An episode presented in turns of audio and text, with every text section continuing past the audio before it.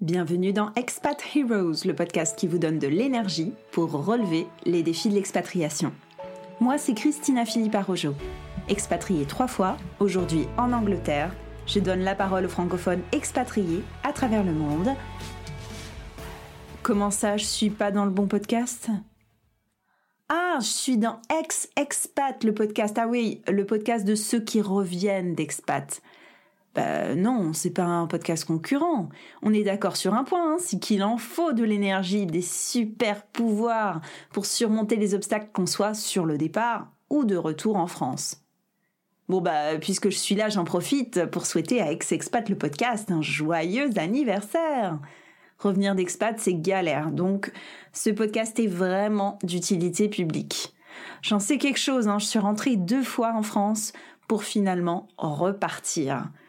Donc vous qui écoutez, vous êtes rentrés, mais au fond de vous, je suis sûre que vous mourrez d'envie de repartir. Donc gardez en tête d'écouter Expat Heroes, ça vous rappellera des souvenirs et ça vous donnera des ailes pour repartir. C'est quoi Expat Heroes? Des témoignages inspirants de francophones expatriés à travers le monde qui partagent leurs secrets d'adaptation et comment ils ont donné vie à leurs projets à l'étranger. À bientôt dans vos oreilles Oh, Ekela, Matama. Hi, how are you? Salut, ça va-tu?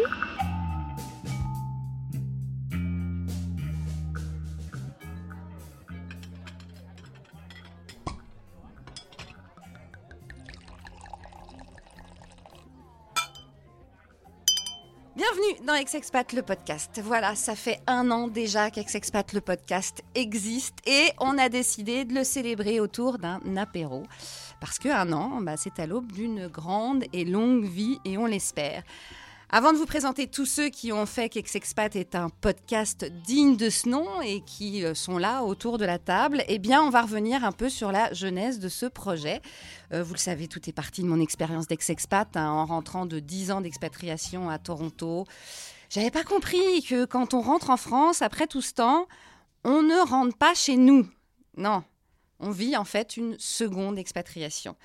On ne repart pas euh, au tenté là où on a quitté notre ancienne vie. Non, on revient après avoir vécu une aventure de découverte euh, d'une autre culture. On revient avec des tas de bagages, on revient avec une autre manière de penser, souvent enrichie par la culture justement euh, du pays dans lequel on a vécu. Alors évidemment, c'est le choc.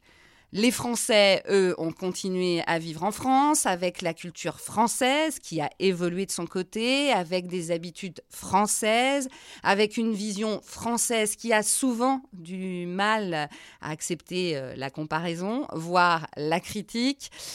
Alors, je me suis sentie euh, bien seule à mon retour, entre mon soi-disant CV atypique, euh, ma manie de tout comparer, mes papiers de la Sécu jamais assez actualisés, mon impossibilité de louer un appartement, mes enfants parlant anglais, mes amis fatigués de m'entendre parler du Canada. Et heureusement, il y a eu vous, la communauté d'expatriés, qui m'a pas mal sauvée. Des tas de pages Facebook, la sénatrice Hélène Conway-Mouret, la députée Anne Gentet et surtout donc vous qui êtes autour de cette table, Raphaël, Cécile, Cassis, David, Myriam, Jean-Baptiste, Sophie, Miguel. Bonjour à tous. Bonjour. Merci donc d'être là pour fêter avec nous euh, ces un an d'Ex-Expat, le podcast. En un an, il a dû s'en passer des choses. Et on va commencer avec celle qui était pas contente du tout il y a un an contre euh, le problème du logement. Cassis, un an après, on en est où? Je suis toujours pas contente à propos du logement. Pourquoi? Mais ça va mieux pour moi, en tout cas, euh, pour le moment, j'ai trouvé quelque chose. Euh, pour les prochains, j'en ai encore pour deux ans. Ma propriétaire rentrera, donc on verra bien euh, ce qui se passera à ce moment-là.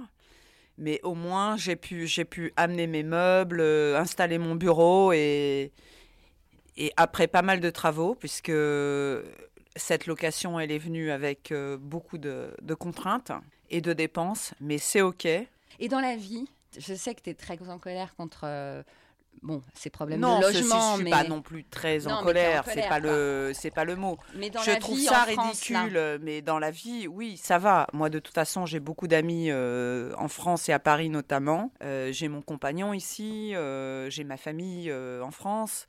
Et euh, il y a des tas de choses. Je suis pas rentrée pour rien en France, donc euh, il y a Ouais. des tas de raisons pour lesquelles je suis ici. Mais j'ai été très très choquée euh, par la- les complications à l'arrivée pour se loger. Mais maintenant, ça se, on se met en route pour le travail. Ouais, Voilà. C'est ça. C'était un peu ça aussi dans les, dans les épisodes d'Ex-Expat. Il y a toujours un nouveau niveau à passer.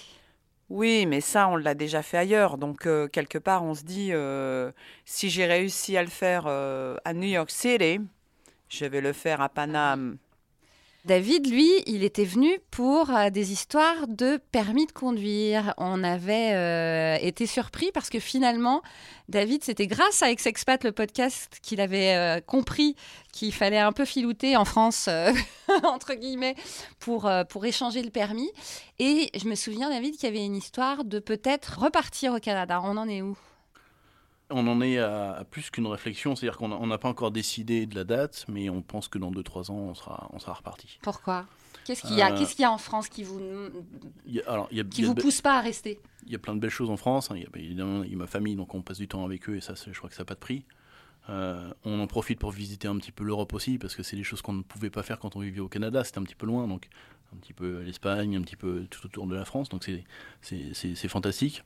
Euh, ce, qui, nous pèse beaucoup, c'est, je pense que c'est la région parisienne aussi, qui fait que euh, euh, il il y a une espèce de stress ambiant, il y a une espèce d'agressivité ambiante. Alors, on ne le ressent pas du tout au travail, ni, euh, avec les amis, ni avec la famille, évidemment, mais c'est dans la rue, euh, c'est c'est toujours compliqué quand on va dehors. Donc quelque part, vous vous dites que vous auriez peut-être dû aller vous installer ailleurs en France et là, ça vous aurait peut-être poussé à rester? Je pense, ça aurait été peut-être plus facile, probablement. On, on venait d'une petite ville de province là-bas au Canada, donc, Ouais. euh, c'est même si c'était une grande ville, hein, Windsor. Nous, on a fait le clash évidemment Canada-France, mais c'était aussi le clash province-Paris. Ouais, Euh, je ça. pense qu'il y a ça aussi qui a, qui a ajouté les, à la complexité. Dès, dès qu'on prend le RER, c'est compliqué. Enfin voilà, c'est des très longues journées. Voilà, il y, y a- il y a beaucoup de choses qui fait que, que on se rend compte que finalement la vie qu'on avait euh, au Canada, elle, Était elle- plus elle était plus simple et plus voilà moins stressante. C'est vrai que moi, c'est un peu ce que j'ai ressenti aussi au Canada, c'est que c'était plus simple, mais c'était aussi un peu plus mou. Après, c'est qu'est- qu'est-ce qui est le plus important dans notre vie Euh, C'est-à-dire que moi, je trouvais qu'ils étaient un peu plus pépères que, évidemment, les Parisiens qui sortent tout le temps. Donc, c'est après, c'est ça, c'est ce qu'on veut et ce qu'on veut pas. Mais par contre, c'est comment on est reçu ici, c'est pas toujours évident. Il y en a qui adorent Paris, qui sont hyper contents d'être rentrés. Pardon, j'allais dire rester, tu vois, comme quoi la langue. euh, C'est Sophie et Miguel qui reviennent euh, de Londres, alors depuis un an et demi maintenant. On est rentré il y a un an et demi. Mais moi, je suis parisienne. Je suis née à Paris, j'ai grandi à Paris, j'ai fait euh, euh, ma carrière professionnelle avant de partir à Londres à Paris et c'est chez moi. hein. Et je me suis convaincue que Londres, c'était à nouveau chez moi et que c'était formidablement excitant. Et puis, euh, je me suis convaincue de l'inverse maintenant, que Ouais. Londres, c'est triste et que Paris, c'est totalement excitant. Mais c'est vraiment triste là, parce qu'on est en plein euh, Brexit, on sait toujours pas. Alors là, maintenant, c'est repoussé au 31 octobre. Enfin bon, on sait plus. J'imagine que c'est un point de vue et que probablement on se convainc qu'on a fait le bon choix à chaque fois. J'étais convaincue que Paris était un peu tristoun quand je suis arrivée à Londres et maintenant je suis convaincue que Paris est dynamique et que Londres est tristoun. Peut-être que c'est pas tout à fait la vérité, mais en tout cas, on, on est très content de notre choix. On est très bien à Paris. Et que l'accueil a été bon? L'accueil était bon, mais euh, on est d'ici. On a beaucoup plus d'amis à Paris qu'on en avait à Londres. Notre, euh, ma famille est ici. Et ce qui a rendu les choses très simples, c'est qu'on avait un appartement qui nous appartient, qui était en location quand on était parti à Londres, et qu'on a eu la chance de retrouver euh, à notre retour. Donc ça, ça change tout. Et pour le reste, on a dû se réinventer. En tout cas, moi, j'ai dû créer mon job. Et il faut beaucoup d'énergie, c'est pas simple, mais il a fallu en passer par là. Oui, bah alors euh, c'est marrant parce que effectivement, avec des CV atypiques comme les nôtres, euh, on finit euh, parfois par euh, plus en pouvoir hein, d'attendre le job qui pourrait arriver. Donc la création d'entreprise, c'est beaucoup, beaucoup d'ex-expats le font. C'est notre cas, je vous l'annonce ce soir. On va créer une agence et on est en train de la créer, une agence de podcast qui s'appelle Double Monde.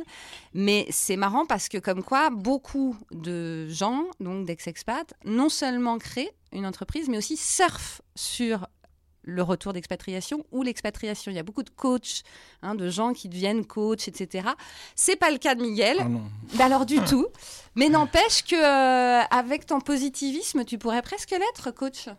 Non, non, je suis pas coach. Mais euh, non, non, oui, bien sûr qu'il faut être positif. hein. Il faut toujours essayer de, de transformer une, une situation difficile en, un- en, en une expérience positive. On apprend toujours. Ouais. C'était une expérience quand même un, peu- un peu négative de revenir ou pas au départ? Non, non, on a préparé. euh, Sophie parle de chance, mais non, on a préparé en, en amont. On a, on a vraiment fait très attention. On a eu la chance de découvrir une école en plus euh, où il y avait une section internationale où les, les- les filles ont été acceptées. Ça, c'est très important parce qu'en effet, c'est pas très disponible euh, sur les, les réseaux. On- enfin, on- nous, on l'avait pas du connaît. tout. Ouais, personne n'avait. Vraiment incroyable. Et alors que c'est à 4 minutes de la maison. Et après, oui, on a attendu que notre. enfin, on allait donner congé à notre, à notre locataire. Et puis lui, c'est c'est parti de lui-même euh, avant.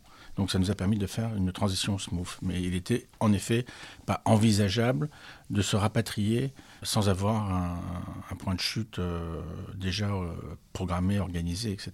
Et ça, c'est un conseil qu'il faut donner à tout le monde. hein. Préparez votre retour, commencez par le logement.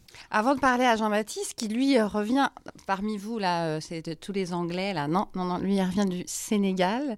Euh, je vais juste revenir vers Cassis, parce que quand t'entends Miguel qui dit faut vraiment se préparer, etc., est-ce que tu, tu regrettes quelque part de pas t'être préparé assez à ce retour? J'ai pas eu franchement le choix, Marjorie. Euh, ma maman, qui est Oui, française, a eu une maladie. euh, J'étais obligée de revenir. J'ai perdu mon appart dans la foulée à New York euh, parce que là-bas, il fallait être là six mois pour avoir ce type d'appart qui était un appart génial. Donc, Ouais, Je donc me quand on suis n'a pas le choix, c'est quand même difficile. Ouais, je, je pensais qu'un jour je reviendrais, je, je pense, etc. Mais ça s'est fait, c'est tout. J'ai pas non plus d'énormes regrets par rapport à New York, tu vois. J'y ai vécu 28 ans, c'est bon. Ouais. J'ai fait le tour, ça a changé aussi. Oui, oui, mais je veux dire quand même pour les éditeurs, c'est quand même imp- important de, enfin parce On n'a faut- pas toujours le choix. Enfin, moi, j'ai parlé, tu sais, j'ai une page. euh, j'ai parlé parfois, j'ai appelé des, des nanas qui étaient en larmes, euh, des mecs qui revenaient, qui savaient pas où se loger, qui se retrouvaient dans des situations très euh, compliquées parce que on n'a pas toujours le choix de rentrer. Il y a ouais, des gens, ils partent à cause d'un boulot, ou on leur promet un boulot, ou ça marche un temps, euh, ils créent un business de l'autre côté, et euh, dans certains pays, euh, il y a des associations qui sont pas géniales, euh, du coup, bah, ils se retrouvent sur la paille et ils Mhm. doivent rentrer, quoi. Et on n'a pas toujours l'opportunité de préparer. Mais clairement, je suis tout à fait d'accord avec toi, euh, Miguel, c'est qu'il faut préparer avant, surtout le logement. Maintenant, euh, je suis plus amène d'aider quand on me pose la question. euh, Oui, il y a une- donc tu as une super page Facebook. Il faut faire la pub, allez-y. super, C'est pas super, super, Mais mais il y a des infos importantes dessus. Comment elle s'appelle déjà? Le problème inacceptable du logement, C'est ça, la page Voilà. Facebook de Cassis. expatriation. Jean-Baptiste, revenu du Sénégal. Alors là, ça doit, ça doit être une, une autre chose aussi, parce que nous, euh, revenant d'Amérique du Nord, euh, finalement, euh, Occident, Occident, bon. Comment toi, tu, tu- depuis que tu es rentré, tu le, tu le vis? Oh, ben, moi, je, je suis comme Miguel. Je pense que ce qui compte, c'est l'état d'esprit. Euh, et être positif, euh, bah, c'est ça qui fait que euh, à la fois ton expatriation se passe bien et ton retour se passe bien.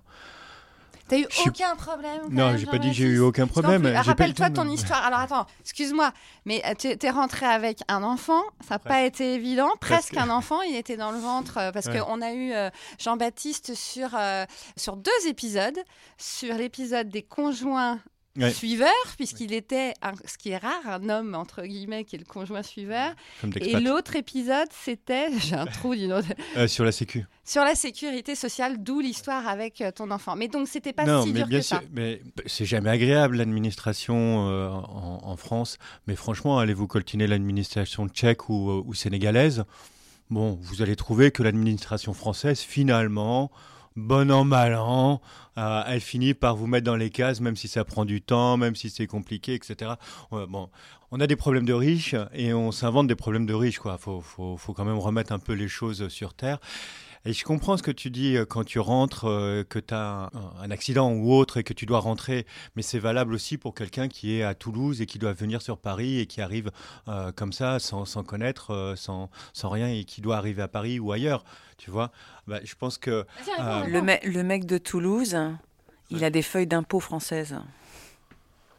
Oui, enfin, le, le- le type qui a jamais bossé, etc., qui revient, enfin... oui, là, tu vois. nous parles du cas euh, hyper lambda. Mais je suis d'accord sur le Non, fond mais- avec mais- toi. Enfin, en plus, la, la- Euh, la- la- la fiche de paye française, euh, ils te retrouvent très vite. Alors ça, c'est eux, ils, ont, ils sont plutôt huilés, je trouve, sur ce côté-là. Ils arrivent très bien à te retrouver, ils te mettent un numéro fiscal et puis euh, ça va, ça va très vite avec ton premier emploi, quoi. Euh, Bah, faut avoir le premier emploi. ouais, c'est ça ouais, le sinon, sinon, tu payes pas d'impôt si c'est du Non, mais, fiscal. mais tu sais, tu sais, quand tu veux avoir un logement, Ah oui. il faut. Alors, depuis Hélène Conway-Mouret, on peut venir avec nos feuilles d'avis étrangers, mais les gens, en fait, les propriétaires ont peur parce que euh, c'est le seul pays où on protège à ce point le locataire, ce qui est une chose très bien aussi, c'est social, c'est parfait. Sauf que finalement, euh, nous, si on n'a pas les bons papiers, ben, on ne trouve jamais l'appart. Je suis d'accord avec toi. Je dis simplement que le problème du logement, il est largement plus important que celui des retours des expats. Ah, ça, on est complètement d'accord. On est d'accord. et donc, D'ailleurs, on se fait ça, souvent engueuler. À travers, à travers ça, euh, euh, les, les expats, c'est une, une sous-catégorie du problème du logement. Ouais, c'est ça. Parce qu'il y a un problème du logement, pas parce que tu es expat. Je suis Ouais. d'accord. Ça, c'est vrai. Et cela dit, c'est vrai qu'on se fait engueuler, euh, moi, souvent, quand je dis, mais oui, mais nous, c'est dur. Bon, moi, le sujet est que mon podcast, c'est sur le retour des expats. Donc, c'est comme ça. Mais souvent, les gens me disent, mais attends, mais c'est comme ça pour tout le monde, pour les intermittents, pour. euh, Je te dirais aussi qu'il y a pas mal de solutions aussi en, en sharing, enfin d'appartements de le, Coloc. euh, ouais, coloc, etc., etc., qui s'est vachement développé euh, en métropole, enfin sur les grands euh, sites urbains en France. hein. Pas Ouais, mais à, à 40 et quelques, t'as envie d'être en coloc? Avec des Non, enfants? avec des, euh, je parle pas des enfants, mais euh, quand on est célibataire ou etc., il y a cette possibilité-là qui, euh, qui, qui s'organise Ouais, très c'est facilement. vrai. Quoi. C'est vrai. Mais cela dit, parce que même si effectivement, bien sûr qu'on n'a pas, euh, on n'est pas un gros problème, n'empêche que l'autre fois, quand on a fait euh, le Brexit en live, tiens un petit peu de fromage, Sophie, je sens que tu veux. un- Le sénateur euh, Olivier Cadic, quand on lui parlait euh, bah, des gens qui allaient rentrer d'Angleterre, nous a dit bon, pour les gens comme nous là autour de la table, euh, classe moyenne, euh, c'est pas facile, mais vous allez vous en sortir. Mais il y a des gens qui sont pas du tout à ce niveau-là, qui ont euh, déjà sur place des problèmes de santé, de bon, bah ça peut devenir très compliqué quand même d'être ex-expat. On est d'accord quand même, Jean-Baptiste? Ah, mais je suis entièrement d'accord avec toi qu'il y a des, difficultés euh, supplémentaires de l'expatriation qui sont moindres que les difficultés de l'immigration, par exemple. Ouais. Tu vois, si on doit remettre euh, par rapport à des mouvements transfrontaliers, Mhm, mhm. bah, tu parles la langue, ça, ça compte. Hein. tu as un passeport français, donc euh, à partir de là, tu as quand même un certain nombre de droits qui vont venir on top. Tu, tu vas aller à l'hôpital, tu vas être soigné. Quoi. Et il va... Après, on verra. Mais c'est quand même quelque chose. Quoi. Sans compter qu'il y a certains pays où on va te demander ta carte de crédit avant de te soigner. C'est vrai. Les États-Unis en particulier. Quoi. Donc nous, nous, quand on est rentré pour reprendre le, podcast, euh, ma femme était, euh, était en- enceinte et euh, comme elle est arrivée, ben, il y avait plus de place dans aucune maternité parce qu'elle était à six mois et qu'il faut venir deux heures après pour pouvoir réserver neuf mois, quoi. Effectivement, sauf qu'ils nous ont dit, ben c'est pas grave, vous aurez quand même une place, vous appelez les pompiers et puis vous verrez où ils vous amènent, mais ils vous amèneront quelque part. Ok, c'est pas hyper hyper rassurant pour un premier, pour une femme, machin, etc. Donc on a essayé de trouver d'autres solutions. Mais ce que je veux dire, c'est que elle aurait quand même pas accouché dans la rue. Voilà. Non, non. Alors que va dans d'autres pays plus compliqués, euh, moins moins riches, euh, moins euh, moins social que la France, euh, c'est pas sûr, c'est pas sûr. Et, et- et y compris pour un expat, euh, euh, si tu mets le, le reverse juste pour expat, je parle pas d'immigré, hein, je parle juste Ouais, d'expat. Un, expat. un euh, expat peut être un immigré quelque Enfin, part. ouais, hein, moi j'aime bien ce la notion d'expat immigré. Non, Non, non, mais ce que je- chose. hein, non, c'est non, le non, c'est hein. hein. Non, non, ce que je veux dire, c'est que, que tu re- quand tu reviens et que tu as la nationalité du pays. Oui, c'est ça. Par rapport à immigré, tu viens et tu n'as pas la nationalité. Ouais, ouais, d'accord. Ok, c'est là la, la différence que je voulais noter. Je pense que, euh, je sais pas moi, si tu es, mexicain, tu vis en France, euh, etc., puis tu repars parce que tu, tu- tu dois rentrer au Mexique euh, et que ta femme est enceinte, franchement, je suis pas sûr que ça se passe super bien. Tu as raison. Restons quand même sur le côté expatrié qui revient en France. Positif attitude. Positif attitude. Les amis, euh, un an après, donc euh, après le début d'Ex-Expat, est-ce que on se sent quand on est rentré depuis un an, un an et demi, encore un peu ex-expat quand même Est-ce que on, a retrouvé ce truc de franco-français? Moi, j'appelle souvent les Français qui ont pas qui se sont pas expatriés les franco-français parce que je vois bien la différence de, façon de penser entre nous. Est-ce qu'il y a encore, David, ce- ce- cette, ce- cette chose où ça y est, tu t'es remis dans les chaussures d'un Français, d'un vrai Français, j'allais dire? Moi, moi, je le ressens toujours en- encore un petit peu. Oui. Euh, je pense que on se raccroche encore beaucoup. Enfin, c'est mon cas hein, à, à sa vie d'avant. On, on fait beaucoup de comparaisons. Euh, même si on re-rentre un peu dans le moule, d'essayer de rentrer un, un cercle dans un carré, de toute façon. Et pourquoi? Qu'est-ce qui a fait que... Euh, Je pense que, alors je sais pas euh, vraiment exactement, mais moi je me suis expatrié 11 ans. C'est pas très très long, mais c'est quand même suffisamment long pour, pour, pour changer un peu sa façon de voir les choses. La difficulté de- de- du retour d'expatriation, pour moi, elle, elle a été surtout, euh, surtout au niveau des- de la culture, hein, au niveau des valeurs, au niveau, tout ça. Et je pense que je les avais complètement perdus, même si j'étais revenu en France en, en- en vacances de temps en temps. Mais quand on vient en vacances, c'est pas pareil. hein. Mes enfants, c'est pareil, ils venaient en vacances, c'était c'est chouette la France. hein. Mais quand on vient en France pour, pour y vivre, bah, c'est plus du tout pareil. hein. Euh, et, et, et- et- étrangement, nous, on avait préparé notre, notre, notre rentrée. J'avais trouvé un travail, donc j'avais mes parents qui, qui, qui nous accueillaient. Donc on était quand même à 6, hein, quatre enfants. Voilà, c'est, c'est, c'est- on, est, on arrivait en bus, quoi. hein.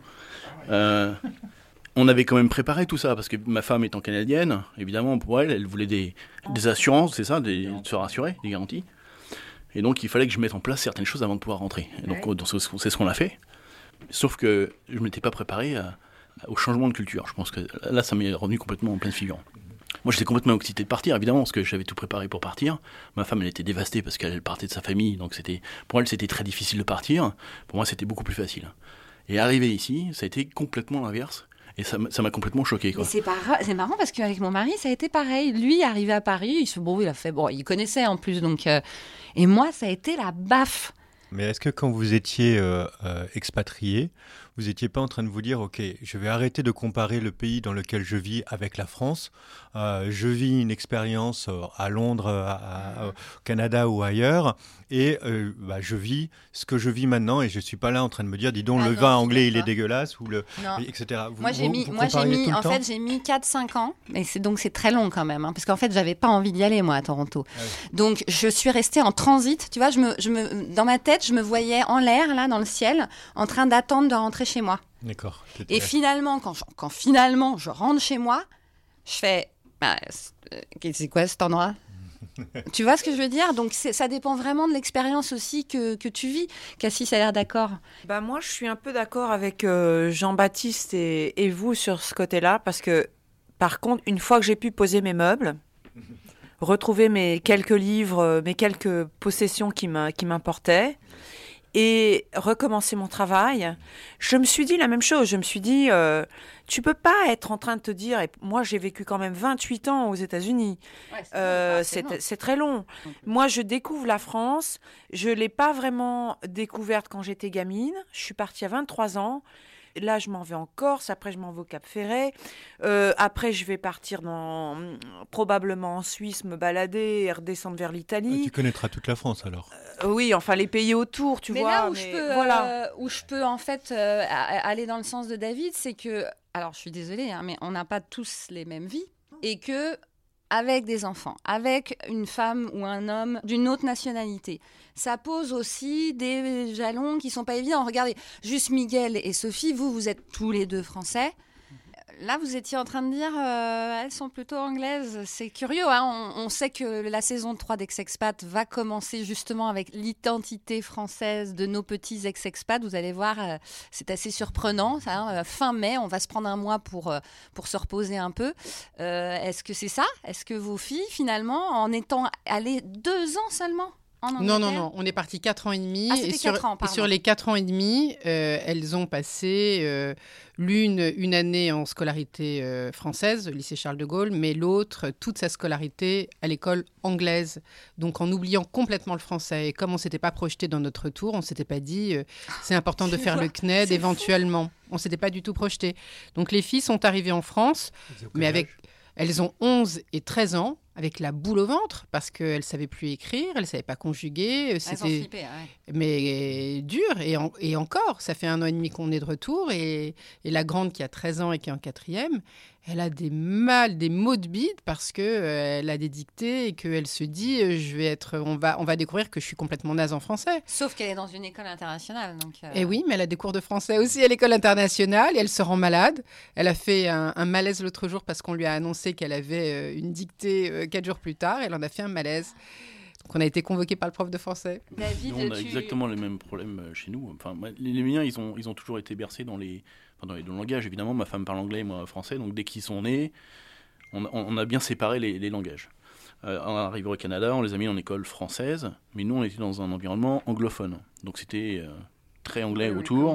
ouais.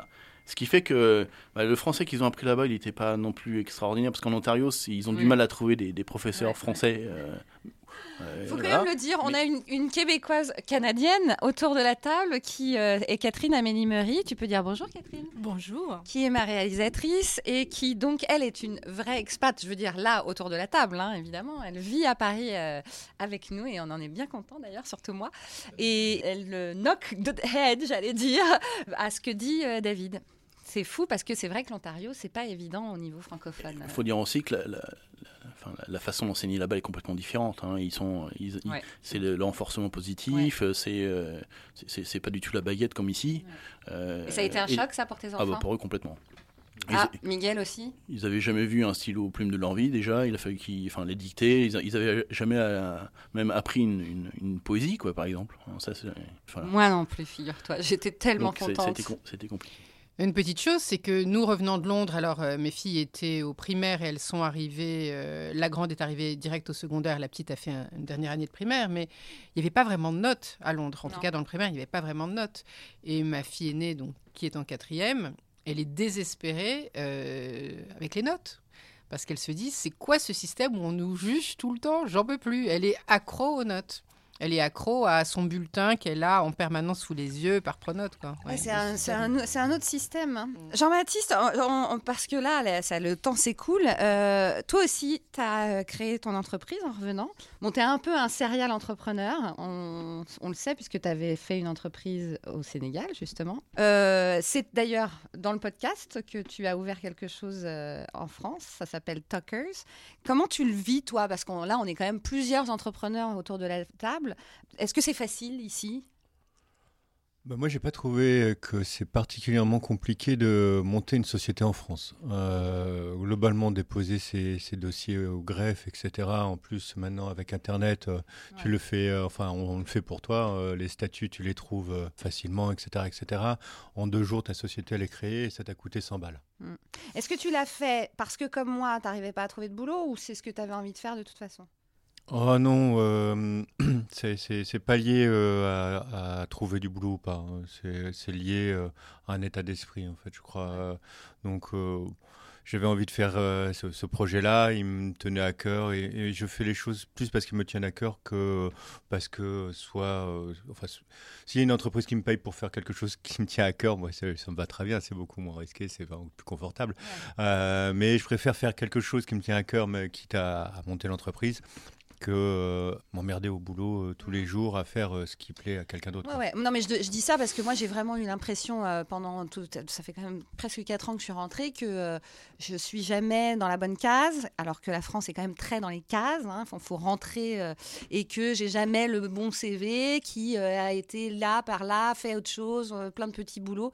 Donc voilà, c'est pour ça Je crois, que. je crois que ça c'est le problème. du- je termine, Je crois que c'est le problème du globalement du chômage en France. hein. Euh, Là-dessus, euh, expat pas expat, euh, il y a, on est à 3 millions de chômeurs, je crois, en ouais, France, quelque ouais. chose comme ça, pas loin, un peu moins maintenant, ça baisse à peine. Donc à partir de là, effectivement, il y a des difficultés, euh, encore une fois, pour, pour Et pour on nous dit de d'aller nous former. C'est ça aussi euh, ce qui pourrait être intéressant. Aujourd'hui, créer une société en France, être entrepreneur en France, c'est très facile. Mhm. Honnêtement, à la limite, le plus compliqué, c'est d'ouvrir un compte en banque. C'est tout. Mais c'est rapide. C'est euh, c'est très, euh, c'est même digital. Enfin bon, voilà. Il y a pas de. Il y a, il y a- 10 ans, c'était en effet la croix et la bannière. Il fallait vraiment se, se- se décarcasser pour créer une société. Aujourd'hui, c'est très facile. C'est pas une, une préoccupation, c'est pas un problème. Voilà. Le tout, c'est d'avoir un bon projet. Parce qu'après, en effet, on peut la créer, la société, on peut faire faillite aussi vite. hein, si- si, euh, Totalement. Et pour le chômage, ouais, il y a des problèmes de chômage. Parce qu'il y a des problèmes de- d'adéquation entre euh, l'offre et la demande. Et on a vraiment des sérieux problèmes euh, de ce côté-là. Mais moi, je regarde, là, je, dans la boîte où je suis aujourd'hui, on a un turnover assez important. Plein de gens sont partis parce qu'ils ont trouvé un job ailleurs. On recrute. C'est pas facile de trouver des gens. Et, crois-moi, euh, Est-ce que est-ce que c'est ça? Est-ce que euh, si euh, excusez-moi, je reste quand même sur mes ex-expats, c'est quand même le, le sujet de. Je sais bien que il y a bien plus important que les ex-expats, mais on parle de ça dans ce podcast. Non, mais c'est les ex-expats dans le contexte. C'est ça, le truc. hein. C'est dans le contexte. Est-ce que si moi, mais évidemment pas moi puisque je suis journaliste, mais cela dit, pourquoi pas, si j'arrivais avec un CV, je, je venais d'arriver euh, il y a trois mois de Toronto, on me dirait ah oui mais parce qu'on me l'a dit moi Euh, ah oui mais bon vous avez fait plein de choses différentes vous, on n'arrive pas à vous fixer est-ce que toi tu m'offres un, bol- un, un boulot? Mais si tu parles et tu écris anglais, parce qu'en effet, c'est pas seulement de parler, euh, c'est- aussi l'écrit et la, la compréhension, euh, ouais, tu as beaucoup plus de chances euh, d'avoir un job, soit à la com, soit au office manager, ou etc., que- qu'un autre. Parce que tu maîtrises la langue étrangère qui est la plus parlée au monde aujourd'hui. Euh, si tu en plus as des, qualifications, oui, bien sûr que tu vas être euh, employable. Par contre, si tu parles pas français comme il faut, si tu parles aucune langue étrangère, euh, si tu as des problèmes de comportement et compagnie, etc., mais, mais tu es inemployable, que tu viennes de, de Timbuktu ou de, ou de la région parisienne, Donc je c'est suis pas en la train de peine. me dire qu'il faut que j'aille voir un psy parce que c'est peut-être mon- ça le problème Non, mais après, tu as, le, t'as le monde des médias qui est un peu en crise actuellement. Donc, euh, effectivement, bon, c'est... est-ce que tu es allé chercher beaucoup dans les coms des boîtes les, les- les- Bah, maintenant, c'est ce qui va se passer avec le podcast. Ouais, Mais jusque-là, j'essayais de rester dans mon monde de journaliste pur Voilà. et dur, Ouais, n'est-ce pas, il Sophie peu- un peu Il y a notre âge Et aussi, puis, Marjorie. notre âge. On n'est pas de première jeunesse. Non, il y a notre âge. Il y a qu'il faut être réaliste. Quand on arrive euh, au-delà de 35-40 ans, peut-être, Ouais. c'est peut-être euh, plus compliqué de trouver un job. Oui, il faut quand même dire euh, que tu es journaliste. Moi, j'ai été journaliste pendant 20 ans, journaliste télé, et, euh, et j'avais aucune envie de revenir en France en, en étant euh, pigiste et en étant Ouais. euh, en Bah concurrence directe avec des jeunes de 25 ans. Aucune envie. Cassis, on va terminer là-dessus. Et puis après, j'aurais une dernière question sur quand même des conseils à donner à nos expats qui vont euh, peut-être rentrer. Mais Cassis, toi, tu donc es reparti, euh, maintenant que tu as le logement, que tout va bien, tu es reparti dans des envies euh, assez particulières d'ailleurs de, boulot. Non, mais que je connais pas très bien, particulières pour moi. Comment tu arrives à, à le mettre en place avec ta vision maintenant euh, très, euh, très positive euh, de la France de, tu- sens que tu t'es parti Ce que je fais, je l'aurais fait n'importe où. Je suis un peu comme Jean-Baptiste, comme vous. Moi, j'ai, j'ai jamais. C'était il y a 20 ans que j'étais employée. j'ai toujours travaillé en faisant euh, des choses dans lesquelles je croyais euh, à ce moment-là. Bon, maintenant, j'ai complètement changé de direction. Je suis dans le bien-être, dans la nutrition. Je suis retournée à l'école. euh, je suis tout le temps à l'école, d'ailleurs. J'adore l'école. Je continue. Et, Et ça, la France, elle te permet de le faire assez facilement non, mais maintenant, on vit dans un monde. Enfin, moi, j'étudie avec l'université de Berkeley. Enfin, tu vois, d'ici, quoi. T'as pas besoin. Euh, T'as pas besoin. On a, on a au bout des doigts des encyclopédies, des, des- des- c'est génial. Donc moi, si tu veux, je suis tout le temps en formation. Là, je, je suis rentrée d'une retraite en silence. Je crois que tu as dû voir ça. Euh. J'essaye des trucs branquignoles, des tas de choses pour. euh, faut avoir des sous un peu quand même, non mais recommencer ta vie, si tu retournes à l'école, ça coûte du blé, Bah.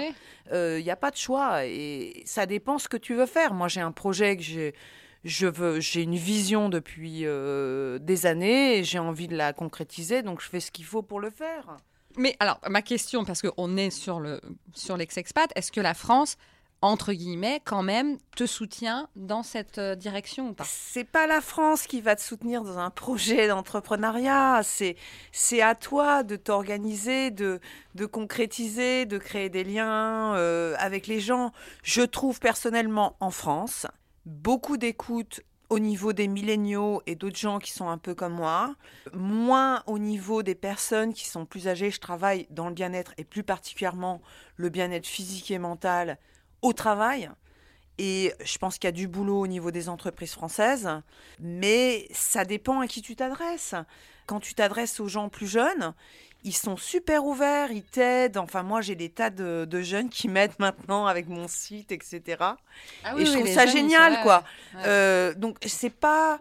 Ça, ça, c'est les, ce retardataires disais, qui appellent. C'est toi qui dois. euh, qui dois envoyer. De toute façon, soit t'envoies, soit t'en- soit t'envoies pas. Mais je pense que c'est un peu le problème aussi des gens qui sont au chômage en France. On les pousse pas à s'éclore, tu vois. Et c'est là, il faut entourer les gens euh, d'idées, les, les- les- investiguer leurs besoins, leurs envies. Et là, tu, tu crées un momentum.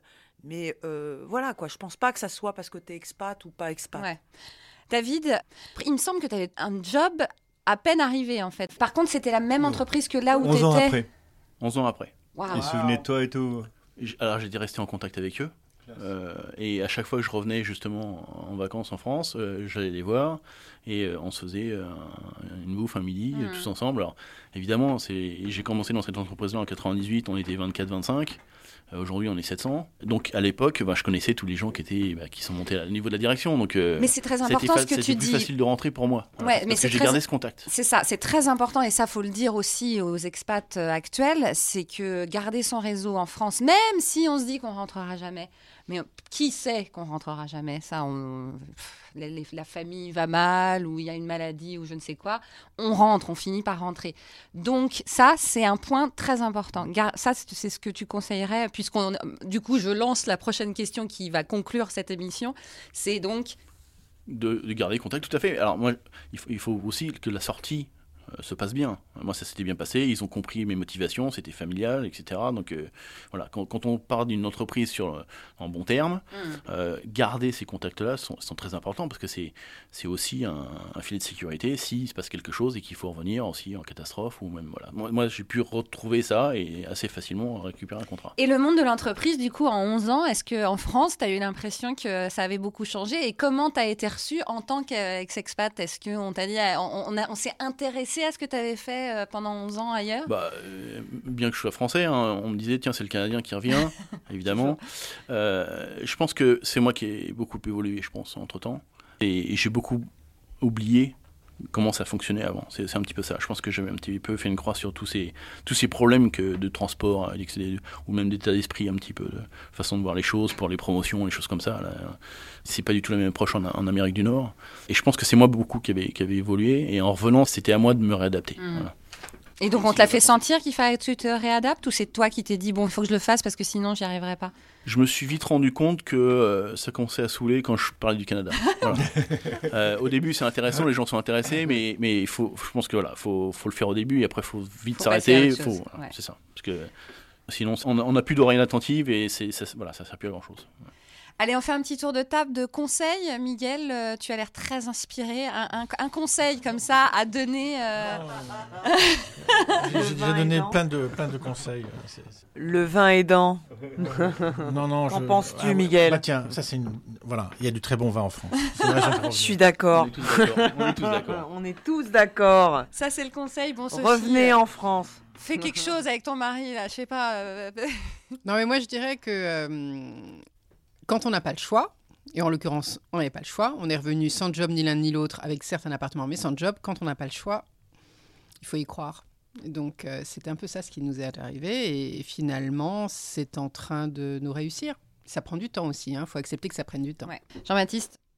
Bah, moi, je dirais à chacun de se euh, croire citoyen du monde, mais vraiment au sens, euh, voilà, vous en foutez des pays, vous en foutez des nations, vous êtes à un endroit, vous, aimez l'endroit où vous êtes, euh, ou vous l'aimez pas, vous le quittez. Ah, Il y a beaucoup d'autres endroits à aller visiter dans, la planète. Il faut, faut avoir euh, confiance en soi et confiance dans, le reste, et y aller. Et donc, euh, ben, en France, il y a beaucoup de choses à prendre. C'est pas parfait, c'est pas parce que c'est notre pays qu'il est parfait, il le sera jamais. Mais voilà, comme disait Miguel, faut regarder le verre de vin à moitié plein et, euh, et le vider. Et bien sûr, le vider. Allez. euh, Cassis, quand même, avant de faire santé, parce qu'on a eu quand même le conseil de David, à moins qu'il en ait un autre. Ouais, bah, je pense qu'on on est tous un peu d'accord pour dire que un retour d'expatriation, euh, c'est c'est comme une nouvelle expatriation, donc il faut vraiment le prendre dans ce sens-là. Et c'est, on ne rentre pas dans des chaussons, il ne faut surtout pas penser ça. Même si c'est son pays d'origine, euh, on ne peut pas s'attendre à ce que tout revienne correctement en place, proprement. Voilà, faut, s'y préparer un petit peu. c'est ça. Mais je dois dire peut-être que j'étais trop jeune, j'en sais rien, mais que je n'ai jamais pensé que ce serait le cas. Je ne pensais pas qu'en rentrant ici, il faudrait euh, voir les choses autrement que quand je les avais quittées. Mais regarde, tu, tu fabriques maintenant ton agence de podcast. Euh, c'est génial, non? Moi, Tu moi, vois, je, je c'est- suis tu là. as je- été transformé et c'est mieux. Attendez, je dis pas que je suis malheureuse. Je, je cherche à, à pousser les boundaries, comme on dit en anglais. C'est-à-dire que je dis ça pour essayer de comprendre pourquoi on n'y réfléchit pas à- du tout avant de partir. Ça, ne m'est même jamais venu à l'esprit que quand je rentrerai, je serai dans un pays qui n'est finalement plus vraiment le mien, qui, qui l'est toujours, mais qui a évidemment changé. Et moi, j'ai changé aussi. Voilà. Et je suppose qu'il y a plein de gens qui réagissent comme ça. Cassis, dernier conseil euh, pour nos petits euh, Je expats pense que tout le monde a un peu fait le tour, mais euh, préparation, définitivement, si j'avais euh, pu. Se renseigner vraiment au niveau des logements, des choses comme ça, c'est un peu ce que j'essaie de faire sur Retour d'expatriation, le problème inacceptable du logement. Il y a toutes les infos, euh, tous les liens avec les services publics pour que les gens, euh, s'ils ont besoin d'un peu de lecture et de se familiariser avec les problématiques, Ça, c'est chouette, cela dit. hein, le Euh, fait que cette communauté se soit ouais, beaucoup développée, et, euh, beaucoup entraidée. Ouais, on est là. Nous, on est là. Ouais. Et franchement, je pense que, ben oui, euh, quand on s'en va, on va dans un autre pays, ça nous prend du temps à nous mettre dans les chaussons là-bas. Et ben, quand on rentre ici, ben, faut recommencer un peu aussi. Moi, je pensais à toi parce que je sais que c'est compliqué pour toi euh, parce que tu cherchais un job. Moi, j'ai jamais vraiment cherché un job. J'ai jamais euh, été même à Pôle Emploi. Je sais même pas comment on fait. Mais euh, je pense que c'est important d'essayer de t'intégrer en te disant oui, il y a peut-être cette difficulté derrière. Il y a un truc incroyable pour moi. Il y a des choses comme ça.